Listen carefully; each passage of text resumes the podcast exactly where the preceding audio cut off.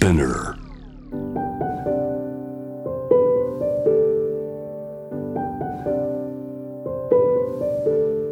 福本敦子の聞くコスメ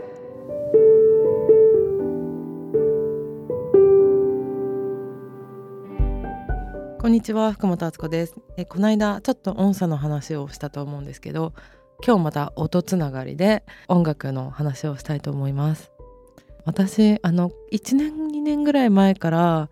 できた趣味というか儀式なんですけど自分の中での。半年に1回か1年に1回ぐらいのなんか節目の時にオーケストラを生で聴きに行くっていうことをあのやるようになりました。きっかけは藤子ヘミングさんの、えーピアノのドキュメンタリーだったかな。あとバラエティ番組であの漁師の人が完全コピーみたいなのが流行ったのを YouTube でたまたま見て藤子さんのこと知ってたけどかっこいい人だなと思って生で聴いてみたいと思った時にその時の公演がたまたま、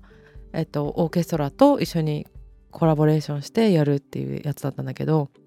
もう藤子さんのピアノは本当に感動したというかもう存在がもう存在がもう存在がっていう感じなんですよ。藤子さん誰？っていう方はネットフリックスとかでドキュメンタリーが見れますし検索すると本もたくさん出ているし、まあ、唯一無二の存在の方なのであのググってほしいなと思うんですけれどもでピアノの音が本当にあれこれは半分ちょっと人間界じゃないところから弾いてるのかなっていうようなすごく柔らかい音色で生で見ると感動をすごくします。のともうなんかこのあの普通の生活では味わえない何かがそこにあるから私は多分それを浴びたくて音を浴びたくて言ってるんですけどでクラシックの、えっと、オーケストラはオーケストラでなんか緊張感がすごいあるんですよね。でこの間行った時は初めて最前列で見てみようと思って最前列を取ってお友達と行ってきたんですけど最前列だとねすごい面白かったのが私これもう見る側にしかきっとならないだろうしオーケストラって今後もね。で結構、えっと、ウィーン室内管弦楽団っていう方たちの演奏と藤子さんの演奏の回だったんですけどなんかいろんな若い方もいてだけどベテランっぽい人もその管弦楽団の中にいてその年をいった人を見るとこれなどのぐらい練習してきたんだろうとかも思いましたしあと何て言うの？この人たちがこのクラシックを奏でている以外の時間って何やってんだろうっていうことを想像したりとか聞きながらねあとわりかし目があったりあと表情がこうきちんと見えるんですね一番前だと。だからその遠いとあオーケストラだなってなんとなく見るんだけどなんか何が行われてるのかとかあの人間模様とか勝手に想像したりしてあとこう呼吸の感じとかなんかすごいねこうねリアルというか自分もその演奏側に立ったような緊張感をやっぱり受けるんですよ。で人のその感情とかあと目線とかと一緒に音を奏でてその音も直で受けるからすごい見る方もエネルギーがかなりいるんですけどでもすごくいい体験でその後なんか音で選択されたみたいな感じで疲れたとはなるんだけどなんか一回も見に行ったことがないよっていう方はクラシック見に行こうってあんまりならないと思うんですけど一回行ってみると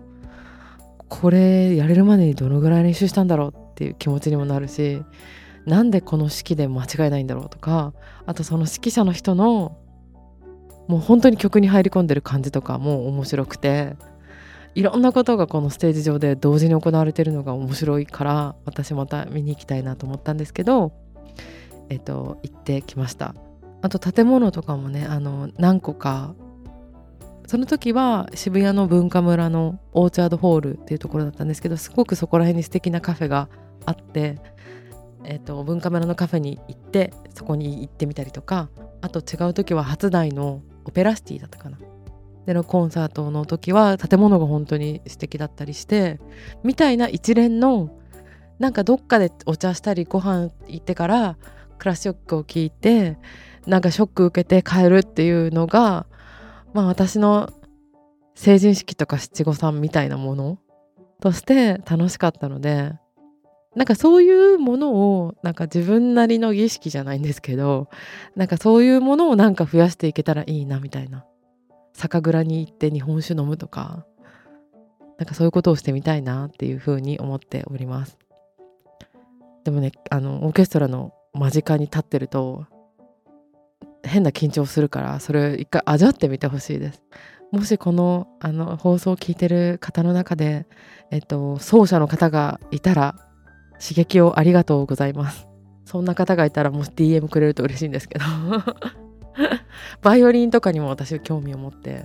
ちょっとああいうの弾いてみたいってかっこいいなと思いました。藤子さんがゲストに来てくれるといいなと思って今ちょっとねあの野望だけがあるんですけれどもえっ、ー、と叶うといいなお願いします。